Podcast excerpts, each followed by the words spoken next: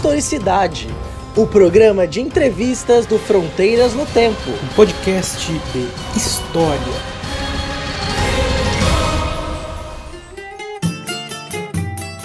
Olá, aqui quem fala é o CA e você está ouvindo mais um Historicidade, o programa de entrevistas do podcast Fronteiras no Tempo. E hoje eu tenho o prazer de receber a historiadora, madrinha do podcast, Aline Lima, que é mestre, graduada e mestre em História pela Universidade Federal do Ceará e atualmente é supervisora do núcleo educativo do Museu da Indústria, que está localizado em Fortaleza, no Ceará. Aline, em primeiro lugar, muito obrigado por ter aceitado esse convite para participar do Historicidade. Oi, gente, tudo bom? Muito obrigado você, CA, é a primeira vez que eu estou no podcast. Já acompanho o podcast desde que. Mas todo ano o podcast é o ano do podcast, mas em 2016, quando era o ano do podcast, eu comecei a acompanhar. E é bom, estamos aqui, né? Vamos ver como é que eu me saio nessa história. Exatamente. Essa entrevista tá para sair há muito tempo. Faz muito tempo que eu convidei a Aline para participar da entrevista. Né, e aí, por uma série de questões, eu tive afastado da historicidade por um tempo, mas agora estou voltando com muita força. Estamos aqui para bater esse papo, né? E é, tem um tema que é muito recorrente, é o que a gente vai tratar hoje, né, que tem a ver com as pesquisas que a Aline fez, né? É, a gente até hoje não é novidade para ninguém que o, a região nordeste do Brasil passa por, por, consequentemente problemas de seca. A gente pode dizer que esse problema da seca no Nordeste ele é histórico, né? Porque na região pela localização geográfica, por questões climáticas que estão piorando atualmente, né? Ela sempre foi suscetível e vai ficar ainda mais suscetível, infelizmente, a grandes períodos de estiagem, né? Fica muito tempo sem chover, né? Mas o Estado brasileiro, desde que se configurou como um Estado independente, tem buscado soluções para esse problema. Ou seja, a solução para esse problema é tão antigo quanto o Brasil, a gente pode dizer, né? Seja mais atualmente transpondo grandes volumes de água de rios, ou construindo açudes, ou tentando outras medidas paliativas para tentar é, resolver isso. O trabalho da Aline vai tentar entender como que no século XIX o Estado brasileiro tentou aplicar ciência e engenharia para resolver esse problema. Né? Então, Aline, nesse sentido é que eu estou feita essa exposição inicial, eu gostaria que você contasse como é que você chegou nesse objeto que levou à escrita da sua dissertação de mestrado intitulada Um Projeto de Combate às Secas, Engenheiros Civis e as obras públicas. A gente aqui no Ceará tem uma tradição no curso de história de trabalhar muito com fonte, né? Então, durante pelo menos o período da minha graduação, a gente tinha alguns projetos que iam para o arquivo público, que estavam é, no, museu, no Museu Histórico do Ceará, e um desses projetos é, resolveu atuar no DENOX, no Departamento de Obras contra as Secas. Mais lá para frente eu vou contando um pouquinho da história desse DENOX. Mas enfim, tinha esse projeto que visava, era um projeto que visava a memória científica, vou até ler aqui para vocês, era Memória Científica e Tecnológica do Semiárido Brasileiro. Era um inventário de documentos e eu fui selecionada para essa bolsa, eu estava no quarto semestre, eu acho. E aí a gente se deparou com uma enormidade de documentos que eram documentos, esse, esse primeiro período que o projeto trabalhou, era da origem do Denox, iniciou-se como IOX, em 1909, e, o, e até meados dos anos 30.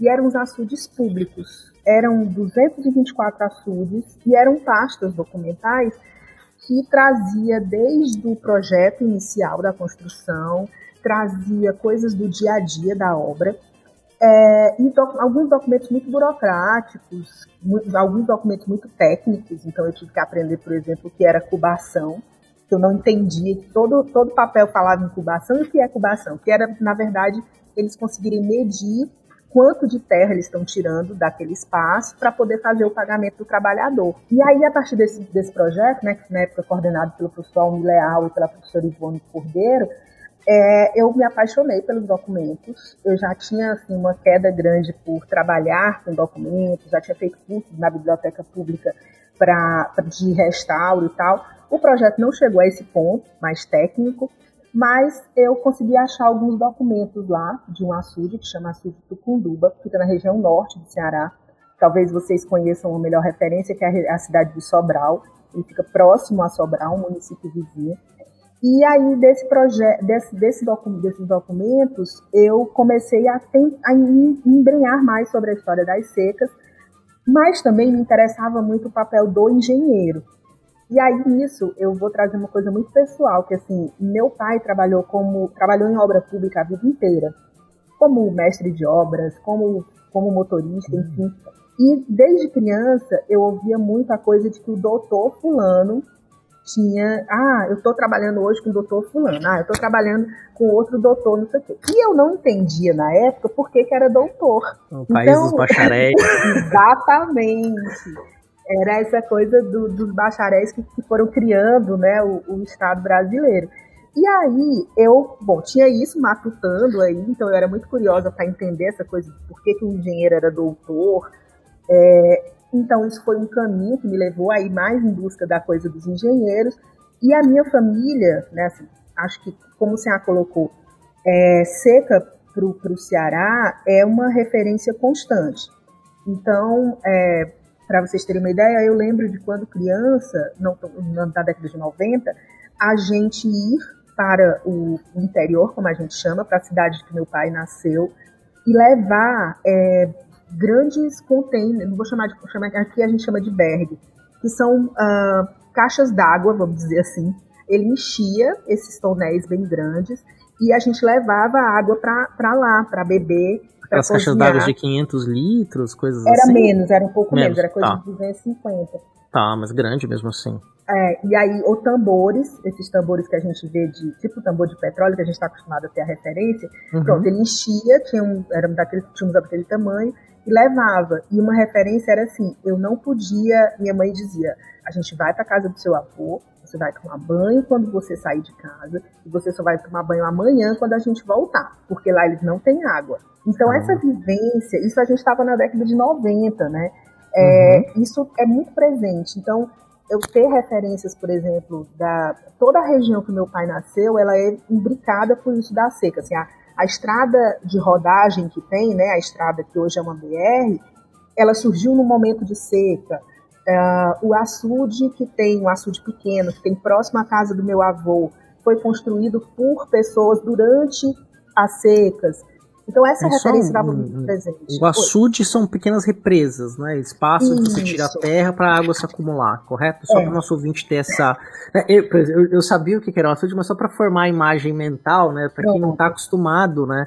Com esse tipo de situação, né? Vocês, vocês pensem que assim, uh, talvez um lago é uma coisa fácil de se pensar, né? O lago ele não ele está ali naquela aquela circunferência, enfim, está ali naquele espaço o açude, a diferença dele é que ele tem uma barragem, ele tem uma parede que é construída, que ela é feita com a compactação da terra, pelo menos no início do século era assim, século XIX, início do século, e que essa água ela, eles aproveitam o que eles chamam de boqueirão. Então, normalmente é um espaço, um córrego do rio que vai ter um, uma, uma, estrutura geográfica que eles podem passar uma parede, né, construir essa parede e segurar mais água ali. E aí, uhum. entrando assim, mais um pouco nessa questão, o Ceará ele, ele é privilegiado nesse sentido, se é que a gente pode colocar isso como uma, mas é uma questão é, boa, que assim, a gente tem um solo bastante cristalino, são rochas mesmo. Então, esses boqueirões eram, é, são relativamente comuns aqui na região. Então, era a forma mais prática, era você trabalhar fazendo açudes. E aí, talvez você já tenha ouvido falar no cedro, que é um açude que foi construído ainda no Império. No caso do cedro, ele já tem um problema, porque ele foi feito com espaço, com espelho d'água, né, que é aquela parte que a gente vê a água lá é, é, no açude, num lago, enfim, um espelho d'água muito grande. Aí aqui no Ceará você tem pequenos açudes, ou açudes de médio porte, pelo menos até a década de 30 porque era um açude, porque o açude não pode ser tão grande, porque aí o sol vai atuar na evaporação e você vai perder aquela água. Então essa coisa assim do que é um uhum. açude, do que é uma barragem, de que você tinha uma, você tinha essa referência, eu tinha essa referência muito forte desde sempre. Quando eu encontrei esses, esses relatos, né, que eu falei para vocês do, do projeto Memória Científica, eu simplesmente, bom, encontrei, vai ser aqui vai ser aqui que eu vou conseguir desenrolar um, uma pesquisa. E aí foi a partir desses documentos, a partir de um documento que até hoje, assim, sabe aquilo que você imaginava que, nossa, é tão legal quando alguém encontra um relato de, um, de uma pessoa e essa pessoa pode se tornar o seu sujeito para você pesquisar e tal. Foi um pouco isso que aconteceu comigo. Eu encontrei um relatório muito detalhado e como eu brinco muito, é, historiador é um fofoqueiro que tem é, diploma, né? Assim, a gente precisa ser curioso. A gente precisa ser aquela pessoa que gosta de saber das coisas. E esse engenheiro começava e gosta de confusão. Se não tiver confusão também, já não tem muita graça.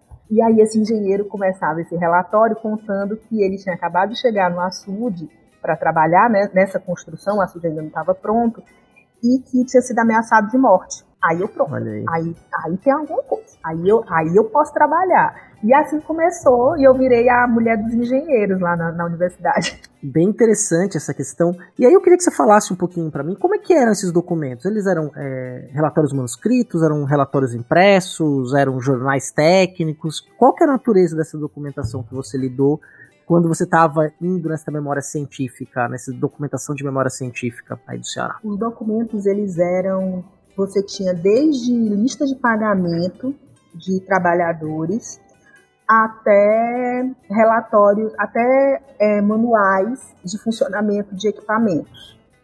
Porque, como é que, tentando contextualizar para vocês, né? Uma obra de, de um açude, primeiro vai ter aquele estudo da região para poder ser escolhido o real espaço, para ver se a dimensão e aí, em seguida, eles montam o que eles chamam de escritório. A depender da, do tamanho da obra, eles chegavam a construir uma, uma vila, como, como uma vila operária, eles tinham uma escola, tinha a casa do engenheiro, que normalmente funcionava como moradia e como escritório. E aí você tinha então grandes açudes, por exemplo, é, o açude Araras, que hoje ele fica na, ele, ele justamente fica em Sobral, no município que eu dei como referência para vocês antes, e que ele chegou a ser é, responsável pelo abastecimento de energia elétrica da própria cidade de Sobral, uma pequena hidrelétrica. E você hum. tem açudes menores. Esses açudes, então, é, esses documentos que eles eram é, acumulados com o passado da construção do açude, alguns deles vieram para a sede do DENOX. E aí, tentando contextualizar para vocês, o DENOX ele é criado em 1909, mas como o CA colocou, no século XIX a gente já tinha um processo que ia sendo pensado de como resolver esse problema das secas, e aí a, sede acabou sendo escolhida para ser no Ceará. Esses documentos, então, eles eram elaborados nas obras, vinham para a sede, outros se perderam no tempo e outros ainda estão em alguns escritórios desses, desses açudes até uhum. hoje. Então, os documentos eram coisas do dia a dia, muito do dia a dia mesmo. Então, você tinha um ofício pedindo mais ferramenta, você tinha um telegrama informando que o malote de dinheiro para pagar os trabalhadores ia demorar a chegar, não ia vir no trem de tal hora, ia vir no trem do dia seguinte. Você tinha é, pedidos, às vezes, da, do, dos trabalhadores, né? É, isso normalmente saía via, era na fala dos, dos mestres de obra ou do próprio engenheiro. Então a gente não tem, por exemplo, é, nada escrito dos trabalhadores. Haja vista que você está falando do começo do século, contextualizando para vocês essa obra específica que eu trabalhei, ela é de 1908, mais ou menos, até 1913. E aí, ela, eles não tinham, a maioria da população cearense era analfabeta, mas você tinha a fala dessas pessoas, muitas vezes, pelas, pelos pedidos que os engenheiros faziam para, é, para a sede. E aí você consegue entender, por exemplo, o dia a dia da obra no sentido de dificuldades para lidar, deles entenderem o, o, o, cotidiano daquele trabalhador, a forma de pensar. Então, por exemplo, quando começava é, a estiagem, quando estava determinado a estiagem, como é que se determina a estiagem no Ceará? Popularmente, o marco é o dia 19 de março, que é um equinócio. Uhum. E, na e na fala do, do retirante, na fala do sertanejo, né, que ele ainda não é retirante, mas a fala do sertanejo é o dia de São José, que é o padroeiro do Ceará. Então, se até o dia de São José chove, é um bom sinal de inverno. Se não, a gente não vai ter inverno. Tanto que a gente tem um encontro dos mestres, é, mestres da cultura popular, que fazem, né, é, cientistas populares, na verdade, que fazem um encontro para analisar se teremos chuva ou não. Todo Olha ano ele é feito e até é hoje. É feito, até hoje, até hoje. E, e, e sim, é matéria no jornal, muitas vezes é, é discutido com a FUNSEMI, que é a, a, a, Fundação de Meteorologia daqui, se vamos ter chuva ou não. Então, é, essa coisa desse marco era muito, era muito, não era fácil, mas assim, a gente percebia nos documentos da obra, porque assim, se a obra começou num ano em que você teve um período de chuva recorrente, não vai ter problemas com falta de mão de obra. Quer dizer, vai ter problema, desculpa. Vai ter problema. Se tiver chuva, tem problema de mão de obra. Se e não as pessoas voltavam para suas localidades para poder trabalhar nas suas pequenas propriedades, né, nas suas roças e coisa parecida. Né? Exatamente. As pessoas tinham, as pessoas tinham como o trabalho na, na frente de serviço, que era assim que era chamado, como aquilo que vai mantê-las enquanto chega a chuva. E aí era recorrente, assim, ah, definiu-se que será um ano seco, era recorrente. É, aí eles, os engenheiros reclamavam, na verdade, porque tinha gente demais querendo trabalhar e eles muitas vezes não tinham como pagar ou não tinham emprego uhum. para dar para essas pessoas. E aí esse engenheiro, assim, voltando para as fontes... É o né, exército de mão de obra climático, né? É tipo isso. E aí, bom, tinha os hábitos, né? E esse engenheiro, no caso, esse engenheiro que eu trabalhei, os documentos dele era diferente da maioria porque ele era muito detalhista. Então, num relatório que era para ser extremamente técnico, era um formulário. O Denox dava um formulário, nesse período ainda era inspetoria, ainda não era departamento, mas é só uma questão burocrática. É, eles tinham um formulário que era levado para a obra, e aí lá a pessoa, ele, o, o engenheiro preenchia, e já tinham as perguntas. Então era. Ah, era sobre o andamento, era sobre algum atraso no projeto, era sobre aquela coisa que eu falei para vocês no começo da cubação. E esse engenheiro que eu trabalhei, ele fazia isso, primeiro que ele fazia um texto corrido e ele escrevia muito, mas muito. Então ele contava coisas que eu, que eu imagino que quando chegava aqui na sede em Fortaleza, as pessoas não queriam nem saber. Porque esse é um pouco do pensamento que eu também vou discutir na dissertação, né? Como era esse pensamento de do engenheiro, como era essa, como estava essa relação entre ciência e o, e o cotidiano e o fazer do dia a dia, dessa, tanto nas relações de trabalho, mas também como ver a, a implantação da técnica nessa prática, porque era um projeto que vinha de cima, com discussões amplas no Congresso, é, com discussões entre a comunidade científica, mas quando chegava no dia a dia da obra, tinha que se deparar, por exemplo, com a, a, o analfabetismo dos, dos, dos, trabalhadores ou a falta de uma ferramenta, as distâncias. Para uhum. vocês terem uma ideia, esse engenheiro que eu trabalhei, que era o Abelardo André dos Santos, ele para chegar na obra, ele tinha, ele vem da Bahia para Fortaleza de navio, de Fortaleza para a cidadezinha lá, que na época, que na verdade chama-se Senador Sá, é, ele tinha que. Ele pegou um navio até Camusim, que é próximo de Jericoacoara, que eu já soube que o CA já teve por lá, então ele sabe mais ou menos hum. as distâncias. Sim, é, sim. então, Camusim é do ladinho de Jericoacoara. Ele ia de navio até Camusim, de Camusim ele ia para Sobral, que é mais ou menos é na região norte, mas é já bem para dentro do estado, vamos dizer assim, é longe do litoral, ele ia de trem. Quando chegava na estação de Sobral, ele tinha que pegar um burrico, né, um, um jumentinho, um burrinho, uhum. e andava mais, mais ou menos 8, 12 horas de, de, de animal para ele poder chegar na obra. E ele era o cara que fazia tudo, né? Ele era um engenheiro, mas também ele tinha que ser o contador, porque tinha recebido o dinheiro, repassava. E isso estava nesses documentos que eu, que eu falei. Então, desse trabalho, a gente conseguia, a gente mergulhava mesmo no dia a dia de uma obra que era muito interessante, assim, porque eu comecei a poder perguntar para o meu pai o que eram cada, algumas coisas. Que eram coisas que ele tava, que ele tinha vivido, né? Que era da, vive... que era, que era da história vivida dele, né? Exatamente, com, com, com espaço de tempo grande, mas era da história da história de vida dele. Então, era, era mais ou menos isso os documentos, assim, tinham coisas. Começaram a aparecer coisas muito novas para a gente, como, por exemplo, é, manuais de, de, de equipamentos em inglês, em alemão, que a gente se perguntava como isso ia parar lá, né? Que aí é uhum. talvez uma pesquisa a ser feita ainda dessas relações de, de entre a venda de, de, equipamentos, entre a escolha de alguns, por exemplo, de uma, de uma, de uma peça que vai fazer a compressão da terra, né? Que vai apertar a terra para que fique uhum. a estrutura lá da parede do açude. Eram, eram coisas assim que, que a gente via que ficava, nossa, como essas relações se davam é, em pleno sertão do Ceará. Era, era, gerava muita curiosidade no geral. Assim. Sim, provavelmente o engenheiro talvez fosse o único que conseguisse ler esse material, né?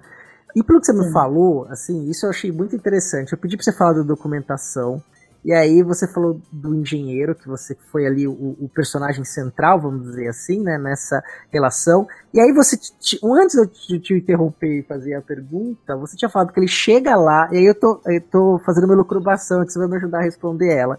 Ele chega lá e muito provavelmente esse conteúdo técnico científico do bacharel que vem de uma capital para o interior do, do Ceará, para o interior do Brasil, se depara com a vida popular. E foi isso que gerou a ameaça de morte? Exato. Olha aí, né? Além de curioso, o historiador já pega assim no ar, né? Mais ou menos.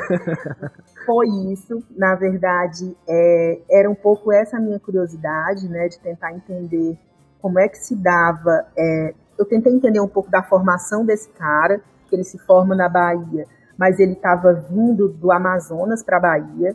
Assim, o primeiro rastro dele que eu consigo ter é, é isso, né, da, da, é a, inscrição dele na, na Politécnica da Bahia.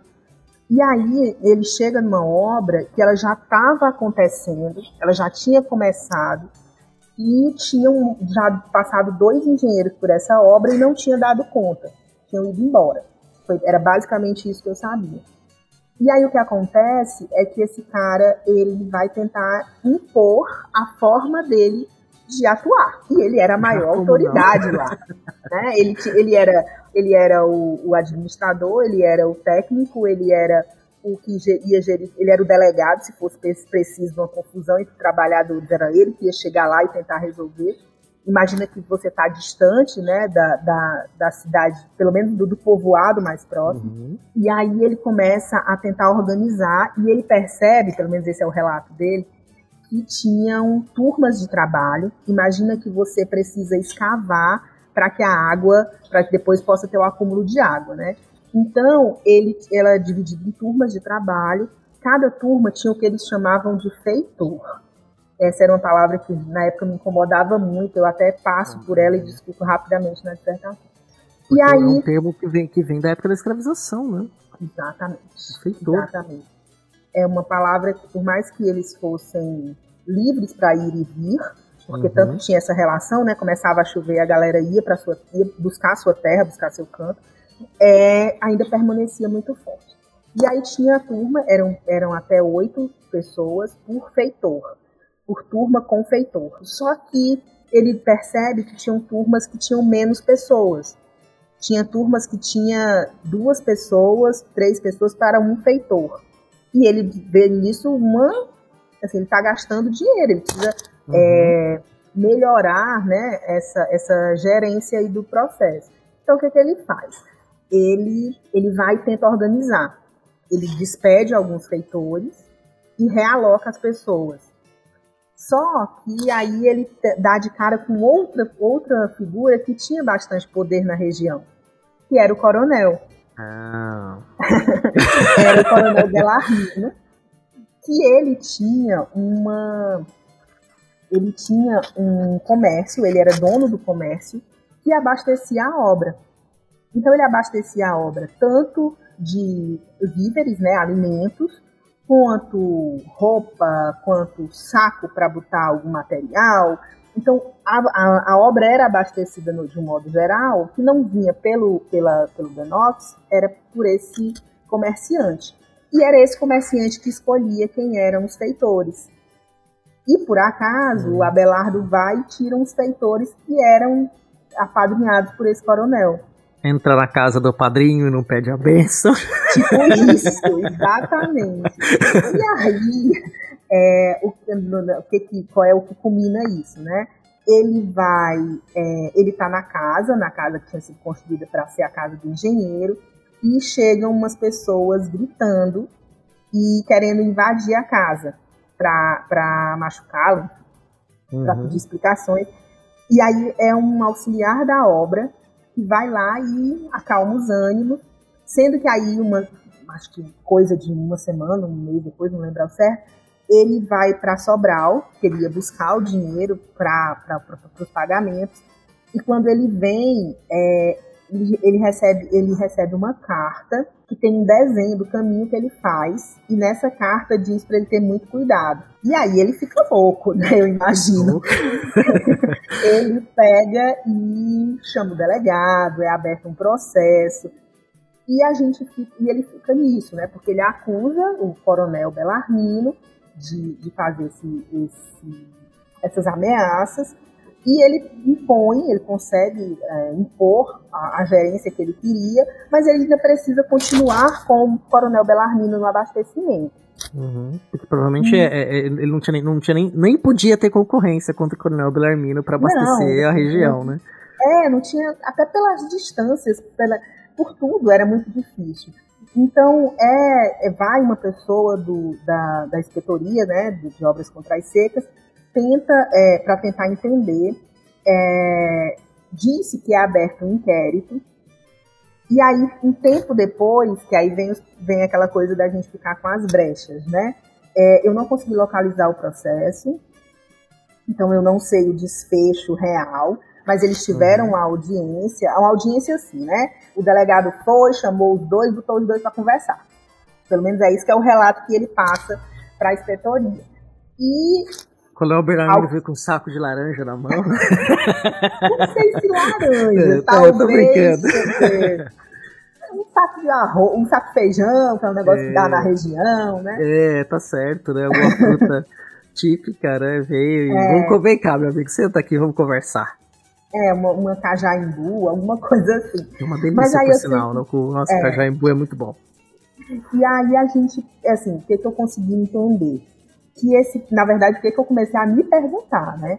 Como é que esse cara tinha essa vontade de, de não é essa vontade, mas assim, como ele conseguiu lidar com todo esse contexto, né? Como ele conseguiu ficar na obra, é, a, ele fica na obra cerca de 3, 4 anos ainda. Ele não conclui a obra, ele sai antes da obra estar concluída. É, e aí, como ele consegue continuar nesse processo? Eu não consegui achar muita coisa sobre o Coronel Belarmino, é, mas a cidade tem algumas referências dele, lá o município de, de Senador Sá. Só que aí eu comecei a, a me perguntar, primeiro, é, como, como, como era essa coisa do bacharel ir para o campo?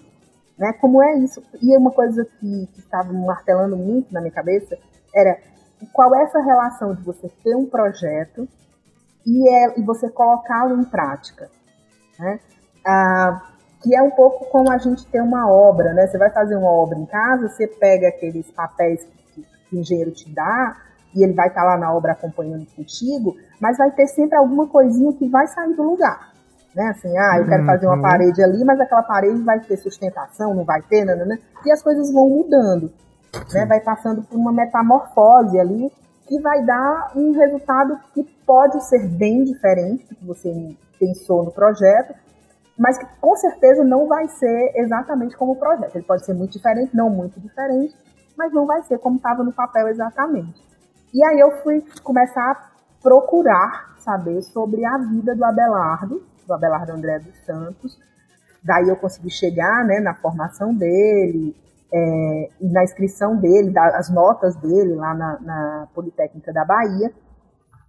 Sendo que também, assim, eu fui embrenhando pelos engenheiros. No começo, eu, eu achava que eu ia pesquisar é, os trabalhadores. Então, minha vontade era pensar quem eram esses feitores, né? Por que, que o cara era feitor e não era, é, uhum. não era o, o, funcionário de base, né? O, o, o, mais, o mais básico, que fazia ele ser diferente mas eu não tinha fontes para isso. Né? Então eu fui, bom, então vamos ver como é esse engenheiro. E aí, de tentar entender esse engenheiro, eu precisava entender quem estava à frente do Denox, porque aí eu já via, e isso foi uma coisa que o trabalho com a fonte, o trabalho no projeto de pesquisa de organização dos documentos, deixou claro para mim que tinha uma divisão. Tinha uma divisão no formato em que a inspetoria pensava o, o combate, como eles chamam, eu sempre falo, e agora eu estou fazendo aspas, não? é o combate às secas, né? Porque tinha essa noção de combate, é, era uma guerra, era uma luta contra a seca. numa Primeira República, tava... né? Faz muito sentido esse Exatamente. uso de termos, né? Completamente, completamente a ver. É, e aí eu fui entender quem eram os engenheiros que estavam à frente do Denox, que tinha essa quebra que acontece com a seca de 1915, que talvez a referência nacional maior que a gente tenha é o livro da Raquel de Queiroz, né, que é a seca de 1915. Uh, e aí, bom, a gente vai começando a entender que esses engenheiros eles estavam eles tinham formações diferentes, esses uh, não era uma não era um combate uh, homogêneo, o pensamento sobre esse combate não era homogêneo. E aí você consegue chegar até o século XIX, né, você vai retroagindo e entender que lá no século XIX uh, o Ceará passa por uma grande seca, que é a seca de 1877. Para quem quiser conhecer um pouco, eu até coloquei para o CA deixar aí para vocês a referência do, do, livro do professor Fred, Frederico Castro Darro, é, Castro Neves, que foi meu orientador, que uhum, fala tá um pouco posto. sobre. Pronto e fale um pouco sobre, essa, sobre essas questões. E aí essa seca ela chama a atenção do Império e a partir daí você tem é, essa coisa de pensar-se em um combate, pensar-se como resolver, pensar nisso como um problema. Ah, então no Ceará só passou a ter seca a partir de 1877? Não. Né? A, gente uhum. tem, a gente tem relatos de seca no começo da colonização. Né? O primeiro relato é 1603, se eu não me engano. Então, a gente tem aí um, um processo em que essa seca vai tomando essa, esse contexto, esse, esse formato de problema social. Por quê? Porque o Ceará vinha, desde meados do século XIX, crescendo, se modernizando. Tem um período que passa a exportar algodão para a Inglaterra, porque está tendo a guerra de secessão dos Estados Unidos e esse algodão de lá, as plantações lá estão comprometidas. Então, o Ceará tem um incremento grande de, de trabalho por conta do algodão. Só que aí chega 1877 e vem uma seca. E aí é muito curioso que essa seca ela é discutida no, no, no Parlamento do Império e a gente tem dois senadores, um deles é o José de Alencar. E um outro que era o Tomás E aí, o José de Alencar, ele dizia que não, não se preocupem que não precisa de ajuda o Ceará. O Ceará, essas secas são rápidas, logo vai passar. Porque a gente tem um formato ah, que a gente chama aqui de seca verde. Como assim, né? Seca verde. É, é um período em que chove, né? O período de chuva acontece, só que ele acontece com muito pouca frequência e aí aquela mata da caatinga, que ela é branca, né, daí o nome dela, é, uhum. ela fica verde, mas o chão não tem a umidade suficiente e nem permanece chovendo tempo suficiente para que as plantas cresçam, as leguminosas cresçam. Então você tem o que a gente chama de seca verde. Era essa a aposta. Por causa da caatinga mesmo, né? A característica Sim. da caatinga. Eu tive a oportunidade de ver é, essa seca verde no Piauí, no sul do Piauí, em São Raimundo Nonato, ali no, no Parque Nacional Serra da Capivara. É, e a Caatinga, ela é, ela, é, ela é fenomenal, né? Porque você é, fenomenal, estou imitando o professor da novela.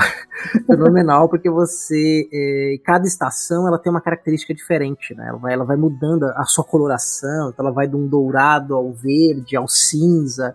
É uma. É um, é uma adaptação biológica extremamente rica e bela por essa adaptabilidade, né? Exato.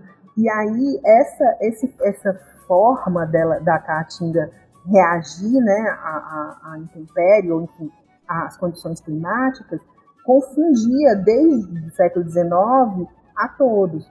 E aí, bom, ele era uma dessas pessoas, na época não tinha esse nome, seca verde, né, usar isso para o século XIX é anacrônico, mas era essa a noção.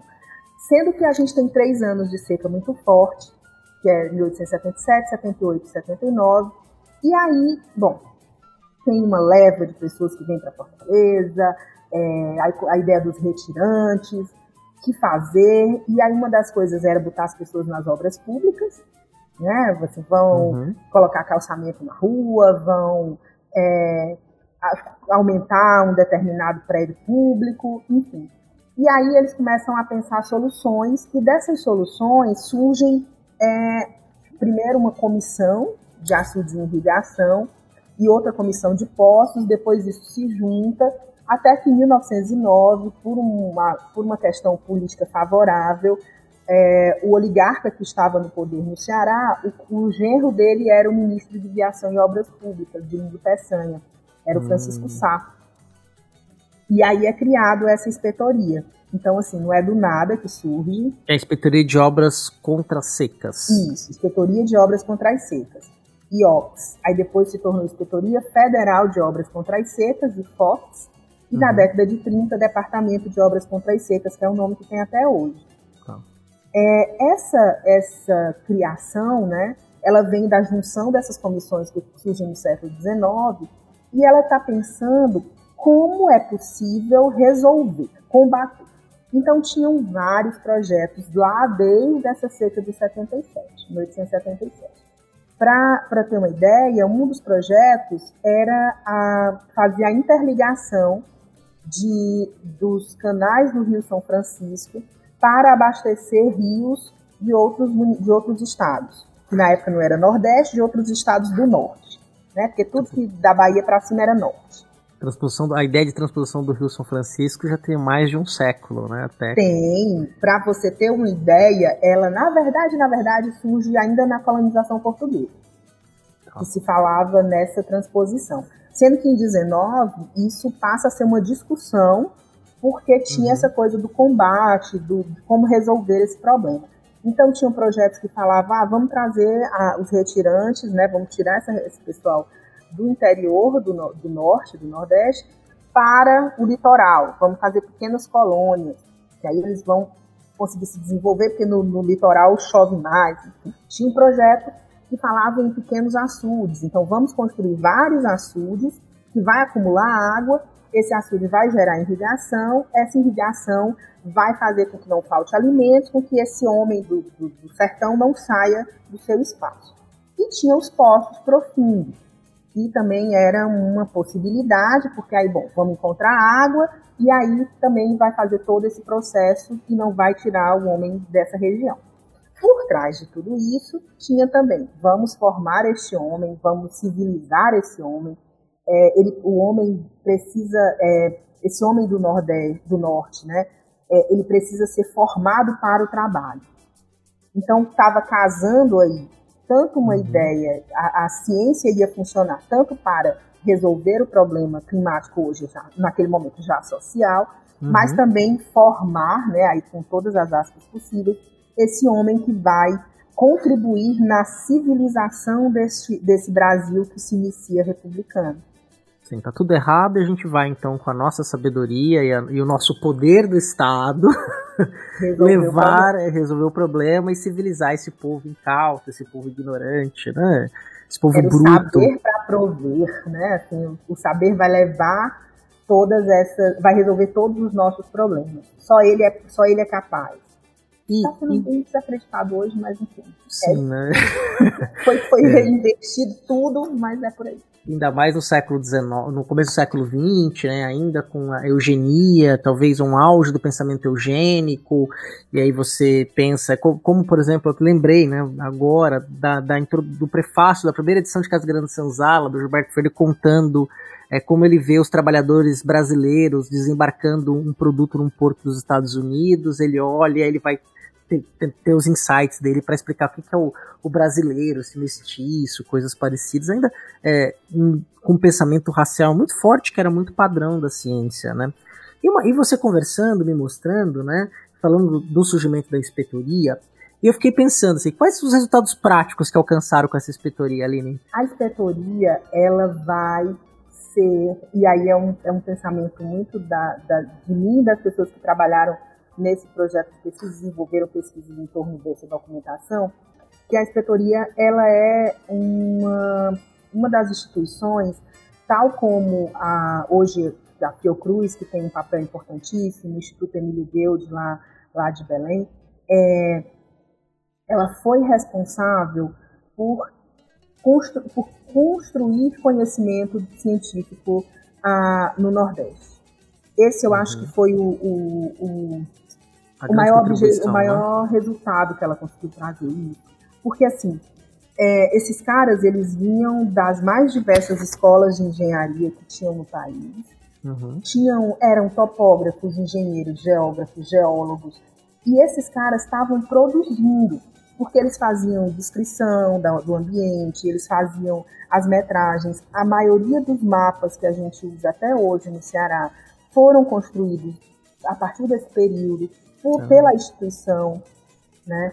é, você tinha um incremento técnico mesmo, porque você chegava numa obra e você estava levando lá um equipamento que funcionava, sei lá, a gasolina, a diesel, só que você uhum. estava levando, como a gente chama aqui, para as brenhas, né, para o meio do mato, que não tinha uhum. como chegar o diesel lá. Então você tinha que fazer adaptações.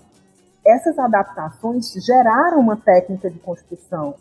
E esse foi um dos esse eu acho que foi um dos objetivos, talvez não fosse o mais, não é o mais explícito, talvez não, não é o mais explícito de Denox, mas que ele construiu.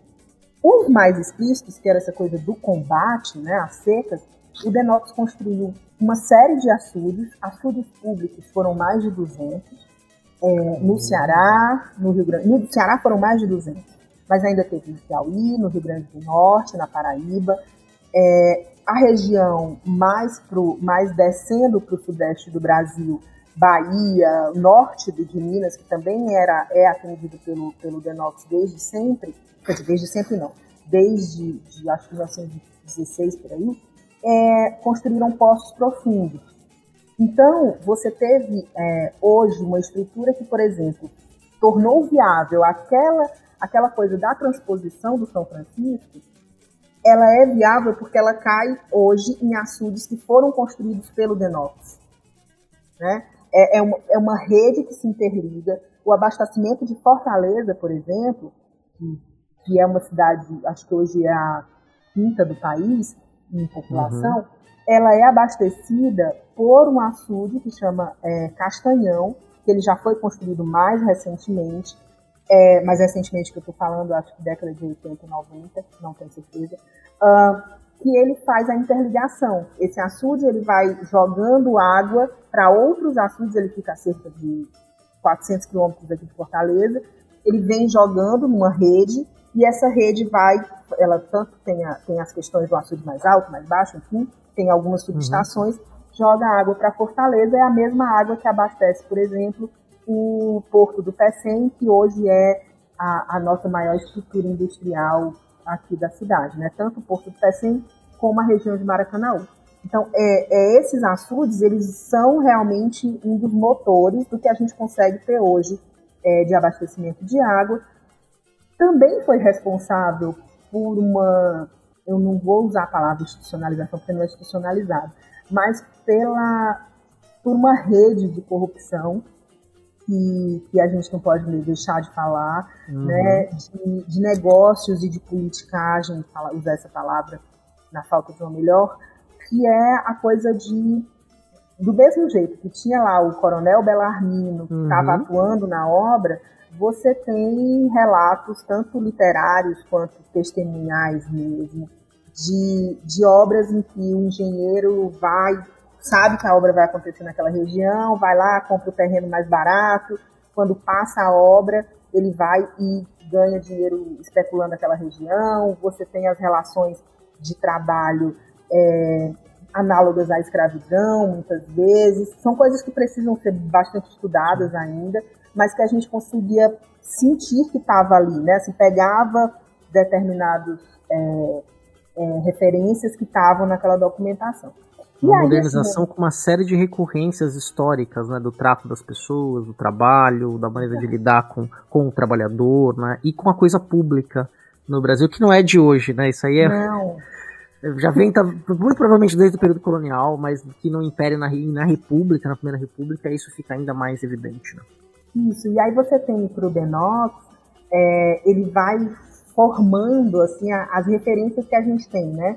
Do mesmo jeito que, na a minha memória de férias, em alguns momentos, é, por exemplo, das minhas tias irem para a frente de serviço, né, essa frente de serviço, essa lógica de frente de serviço, ela vem lá dessa, desse fazer dos açudes desde o começo do século XX. Você tem o DENOC como instituição que construiu a maioria das estradas federais que passam pelo Ceará, pelo Rio Grande do Norte, pelo Piauí, por Paraíba, Pernambuco, Bahia e Norte de Minas. Então tem essa, talvez o, talvez não, o objetivo, principalmente porque ele começava com a ideia de combater e não de conviver com o ambiente, né? É, essa ideia do combater, eles não foram bem sucedidos, porque estavam uhum. querendo é, é, combater algo em vez de tentar conviver com ele. Mas uhum. você tem experiências do Denox que são fundamentais. Assim, a chegada, é, não sei como chama na tua região, mas é, tilápia, o peixe tilápia. É, tilápia mesmo, é o mesmo. Tilápia nome. também? Então, uhum. Tilápia, ele foi um, um peixe trazido por, por, técnicos do Denox para para criatório aqui na região, porque nos açudes eles tinham o açude ele não era só construir e deixar a água lá. O Denox, ele, na maioria dos projetos, ele colocava toda aquela estrutura que eu já falei, né? Vai irrigar, mas também vai jogar o peixe lá, vai fazer uma associação de pescadores que vão pescar o peixe, levar para comercialização, não, não, não. E aí tem um momento que tem uma aumenta um, um tipo de peixe aqui no, nos açudes e aí eles, ah, vamos, vamos trazer esse outro que ele vai conseguir conter aí a, a conter aí essa, essa epidemia. O que, que acontece? A tilápia se dá super bem. Se adapta e esse outro peixe né? muito rápido. E esse outro peixe quase que some. Assim. Não está extinto, não está, mas ele, ele aumenta bastante, diminui bastante a incidência dele. Então, a competição com a tilápia é mais adaptada, se adapta melhor e consegue então se alimentar mais, reproduzir mais e os outros, as outras espécies típicas vão perdendo nessa competição né, para essa invasão estrangeira, vamos dizer assim. Isso. E aí você tem o Denox vai atuar até o surgimento da Sudene, o Denox era o grande órgão que pensava o desenvolvimento do Nordeste. Que aí a gente já pode falar de Nordeste, né? Já tinha essa denominação. Uhum. Então, até a Sudene é, é o Denox que está encampando as grandes, as grandes campanhas, normalmente campanhas que falavam em redenção, retomada, civilização, uhum. desenvolvimento, crescimento, todas as mesmas palavras-chave de sempre, de né? sempre, exatamente. Era o Denox que estava à frente de tudo isso. Que rico ali nessa sua pesquisa, os desdobramentos, a forma como a gente pode pensar é, o país hoje é uma região importantíssima historicamente, economicamente, culturalmente para o país. Né, e da gente ver a diversidade, alguns problemas recorrentes de norte a sul do Brasil, é, características ambientais muito específicas, como cada região nossa. Né, então, fiquei muito encantado com o teu trabalho, muito mesmo. Se foi um, muito bacana poder ouvir você falar sobre a pesquisa, sobre essa atuação desses engenheiros, de como é que você foi aos ao, ao centro de documentação, como a pesquisa foi parte integrante da sua formação. E, e olha que interessante, né? Você está trabalhando hoje no Museu da Indústria, que tem toda a relação né, com o seu trabalho de pesquisa, né? Quer dizer, engenharia, ciência e indústria estão muito ligadas. E aí, para a gente finalizar, né, eu queria que você falasse um pouco sobre o seu trabalho atual, né, para a gente aí é, entender o que você vem fazendo depois da sua formação. A gente estava conversando até um pouco antes, você não foi à sala de aula, mas está numa instituição cultural, uma instituição que envolve também pesquisa né, e educação, especialmente, e falar um pouquinho sobre essa experiência. Vamos lá. É, hoje eu trabalho no Museu da Indústria, que é um museu que foi pensado pela Federação das Indústrias do Ceará, via SESI, né, SESI Ceará. Ele foi pensado há quase 15 anos, mas só, mas só há 7 ele está funcionando. E aqui a gente consegue pensar um pouco os ciclos econômicos. Então, quando eu falo para vocês sobre o algodão, é, de repente posso falar até sobre, sobre a questão é, do couro, que, que marca a colonização do Ceará, isso está no nosso dia a dia. E aí, bom, eu não eu, eu, desisti da sala de aula antes de entrar, quase. Eu cheguei a dar aula, mas muito pouco tempo. Eu sempre gostei muito de fontes. É, você quiser me deixar assim feliz, me dê alguma coisa para pesquisar, isso é muito certo.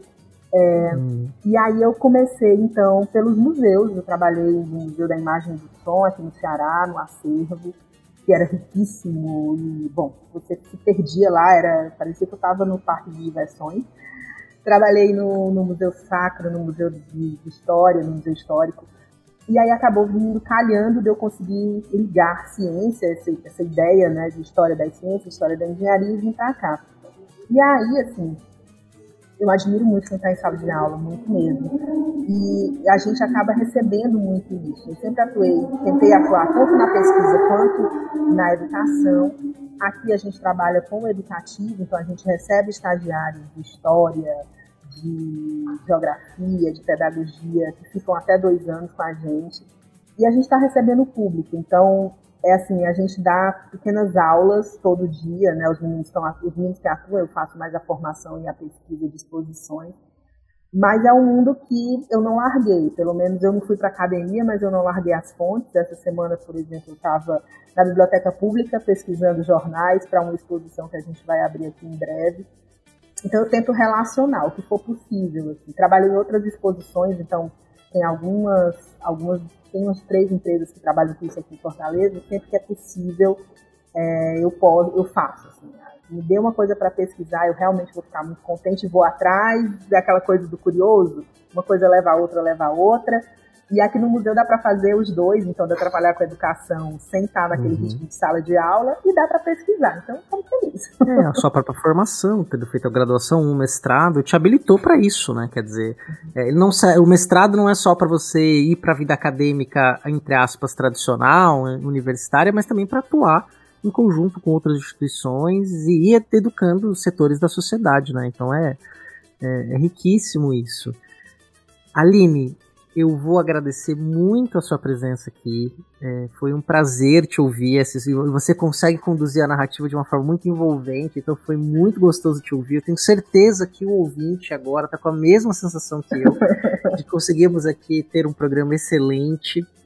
Né, e, e para pensar muitas coisas, espero poder te receber novamente aqui para te conversar sobre as, outras temáticas, né, até mesmo sobre patrimônio cultural, esse patrimônio cultural do sertão, que também é muito rico, acho que merece mais espaço, que é uma coisa que os nossos ouvintes também nos cobram, e a gente vai atrás disso, diversidade é, da historiografia brasileira, é, caminhando por todas as regiões do Brasil, porque você tem trabalhos incríveis de norte a sul, e com as suas especificidades, que devem ser ouvidas é, sem hierarquização, mas especialmente com admiração, é o que a gente está fazendo aqui hoje. Aline, muito obrigado mesmo. Obrigada, CA, que vocês gostem e queiram saber mais, né? Vamos procurar e conhecer todas as regiões. Eu também não conheço muito sobre o Sul, a gente só aprende o que a história do Brasil feita em São Paulo, no Rio, mas aí, bom, tem muita coisa por aqui para se pesquisar, para se conhecer também. Então, fiquem à vontade quando vierem para o Ceará, venham no Museu da Indústria. Muito provavelmente eu vou estar aqui todos os dias. E é isso. É, a Aline já deixou para vocês aí, vai no, no, post, tem as redes sociais da Aline, tem uma publicação do IFAM que a Aline organizou também, vocês podem vão poder acessar no post. Então tá bem completinho, deixe seus comentários e não desliga que eu volto daqui a pouquinho para os recadinhos finais. Grande abraço e até a próxima.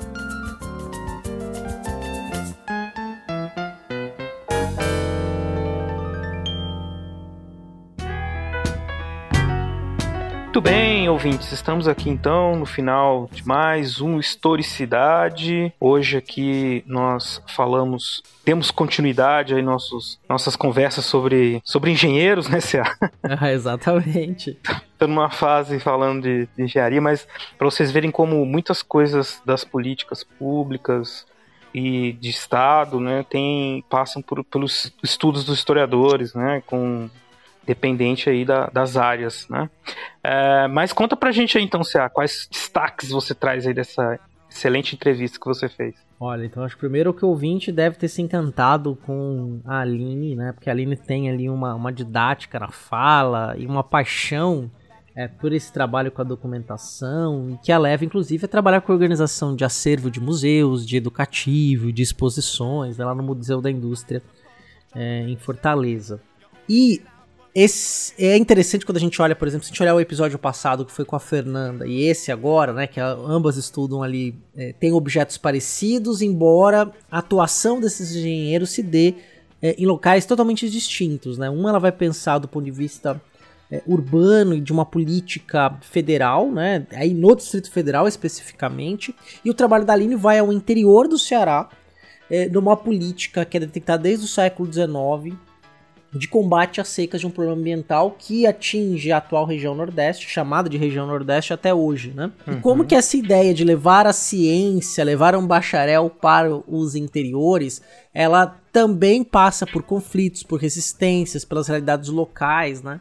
E de como que, ao mesmo tempo, você também cria políticas de exclusão e tem é, permanências, né? Por exemplo, quando ela fala que você tinha ali os feitores que ficavam olhando, vigiando os trabalhadores, isso é assustador, em plena república, sem escravização. É, e aí você tem lá um feitor olhando os trabalhadores, né? Um cara que é responsável por cuidar dos trabalhadores com o mesmo nome do feitor da época da escravidão, né? Então, assim, é, é, é uma permanência assustadora. Terrível, né, cara? E esse negócio da, da seca, né, cara? Que é uma questão própria da natureza e também da forma como é explorada. A gente, é lógico a intervenção do homem sempre atrapalha, mas é também interessante a gente perceber como é uma questão que o Estado brasileiro, como um todo, né, sempre teve que se defrontar, né, e encontrar soluções. Claro que aí a gente sempre é, a gente observa que duas coisas, é difícil a solução e também há né, muitas formas de. Houve muitos problemas para a implantação dessas diversas soluções ao longo do tempo, né? Exatamente, né? E é uma questão que a Aline coloca muito bem, né? Que você, quando, como foi encarado numa perspectiva de um combate, né? Uhum. E, é, você não, não teve a ideia da convivência né, de você aprender hum. a conviver com a seca e aí você se planejar de outra forma, né? Quer dizer, usar soluções sim. científicas. E por outro lado também, várias novas soluções precisam ser implementadas, né? Porque eh, tinha equipamento que não conseguia chegar, então esses engenheiros precisavam adaptar, contar também com a experiência daqueles trabalhadores locais, né? Uhum. E é bem interessante a questão da chuva e a falta de mão de obra. E assim, foi uma entrevista muito rica e cheia de detalhes, assim, que se o ouvinte é, vale a pena ouvir mais de uma vez, inclusive, né? Não, inclusive, depois que vocês ouvir, vocês acabaram de ouvir, ouvir de novo, mandem pra gente as suas perguntas, a gente encaminha pra Aline também, é, e vamos continuar esse papo aí. Você que tiver alguma experiência, uma história para contar sobre alguma coisa que ela que ela trouxe aí no, hoje nessa entrevista, quiser comentar com a gente, vai enriquecer muito também nosso nossas leituras, nosso debate aqui. E como é que faz, se a pessoa quiser mandar um recadinho, uma pergunta pra gente? Olha, e tem alguns meios, né? Ela pode ir lá no Portal Deviante ou no fronteirasnotempo.com. Inclusive, dá uma lida legal no post inteiro, que tem indicação bibliográfica, tem as redes sociais da Aline, tem um, um link para o currículo e tem coisas para você ler e aprender mais. A gente sempre faz isso nos posts. Você pode ir lá e comentar. Ou você também pode mandar um e-mail pra gente, que é o fronteira pelo uhum. para o seguinte endereço, que é fronteirasnotempo@gmail.com. E aí você escreve pra gente, a gente caminha pra linha, a gente responde, a gente faz uma conversa também mais intimista pelo e-mail mas também é uma conversa bem interessante. Então tem essas duas formas aí de entrar em contato direto conosco. E você também pode acompanhar a gente nas redes sociais, entrar em contato com a gente por ali, pelo Instagram, pelo Facebook, pelo Twitter, procurando a página do Facebook do Fronteiras, do Fronteiras no Tempo, ou então a gente no Instagram, que é Fronteiras no Tempo, ou e no Twitter, que é Fronte com temudo no tempo. Mandando mensagem ali, você entra em contato com a gente. A Aline, ela é uma das nossas madrinhas, né? Exatamente. Muito, então, muito prazer pra gente aqui ter ela como madrinha e também uma entrevistada, uma pesquisadora que patrocina o nosso, nosso programa. E se você que estiver ouvindo a gente quiser também contribuir, quiser fazer parte dessa, desse time aí, Fronteiras no Tempo, como é que faz, Cia? Olha, existem aí três formas que você pode fazer. Você pode primeiro ir lá no Padrim, padrim.com.br barra Fronteiras no Tempo se cadastrar no site e, e apoiar o nosso projeto, né? Tem link no post também. Ou você pode ir no PicPay e fazer uma assinatura, né? Você também contribui conosco pelo PicPay. Ou se você preferir, tiver organização para fazer aí de forma constante um Pix, você pode fazer um Pix para a seguinte chave: fronteirasnotempo@gmail.com. Faz o Pix, manda a mensagem para a gente, se apresentando, e a gente inclui você no grupo do WhatsApp também dos padrinhos e madrinhas, que é um grupo extremamente enriquecedor. Assim, as conversas são muito boas mesmo. Assim, não, é, é um espaço muito saudável de conversa, de convivência. É um dos melhores Muito grupos do WhatsApp que eu tenho, assim, no meu celular. Entre os uhum. vários grupos que a gente tem, para mim é um dos melhores. As piadas são boas, os assuntos são é, interessantes e a reflexão é profunda, né? Então, assim, tem tudo que tem de bom num grupo, assim, é bem, como disse, é saudável. E vem fazer parte aí com a gente, fazer parte do projeto, do grupo, dos papos. E assim a gente vai crescendo junto. Exatamente. E Beraba, nós estamos aí, ainda dá tempo é, do nosso ouvinte, se tiver interesse, se matricular, se inscrever no curso da Contexto, intitulado Novos Combates pela História. É verdade, então você pode participar desse curso, um curso que tem uma formação é, é dedicado né, para pessoas que são das áreas das humanas, né, mas é aberto a todo mundo interessado pela história, baseado no livro Novos Combates pela História, da editora Contexto. E como é que eles fazem, CA, para entrar no curso? Você tem, vai ter o link no post do curso oferecido pelo Instituto Contexto, né? E aí você pode usar o nosso código promocional, Fronteiras50, para ter um desconto na matrícula do curso. Ele começa agora dia 18 de é, outubro e vai até o final de novembro. Enquanto você estiver fazendo o curso, você tem um desconto em livros da editora Contexto, um desconto excelente, 50% de desconto em livros da editora Contexto. Então, se o livro é 40, ele vai sair por 20 reais para você, se você estiver participando Maravilha. do curso, que consta com o professor Marcos Napolitano, o Alex Degan, o Carlos Fico e o Pedro Paulo Funari. Historiadores Maravilha. do mais alto gabarito. Maravilha, excelente. Então participem, fica aí nossa dica para vocês e um desconto também oferecido aí para quem é nosso ouvinte para poder participar. É isso então, né, CA? É isso, Beraba. E nós nos vemos daqui a 15 dias. E tem uma palavra-chave para os próximos daqui a 15 dias, hein, Beraba? Tem. Combate. Combate. certo, tá certo. Então vamos deixar vocês na expectativa para saber o, o, que virá. Que virá, que virá. Surpresas virão. Então é isso. pra mim também é surpresa que eu esqueci que é. É. então daqui 15 dias você vai descobrir. daqui 15 dias eu descubro, beleza. Um abraço a todos.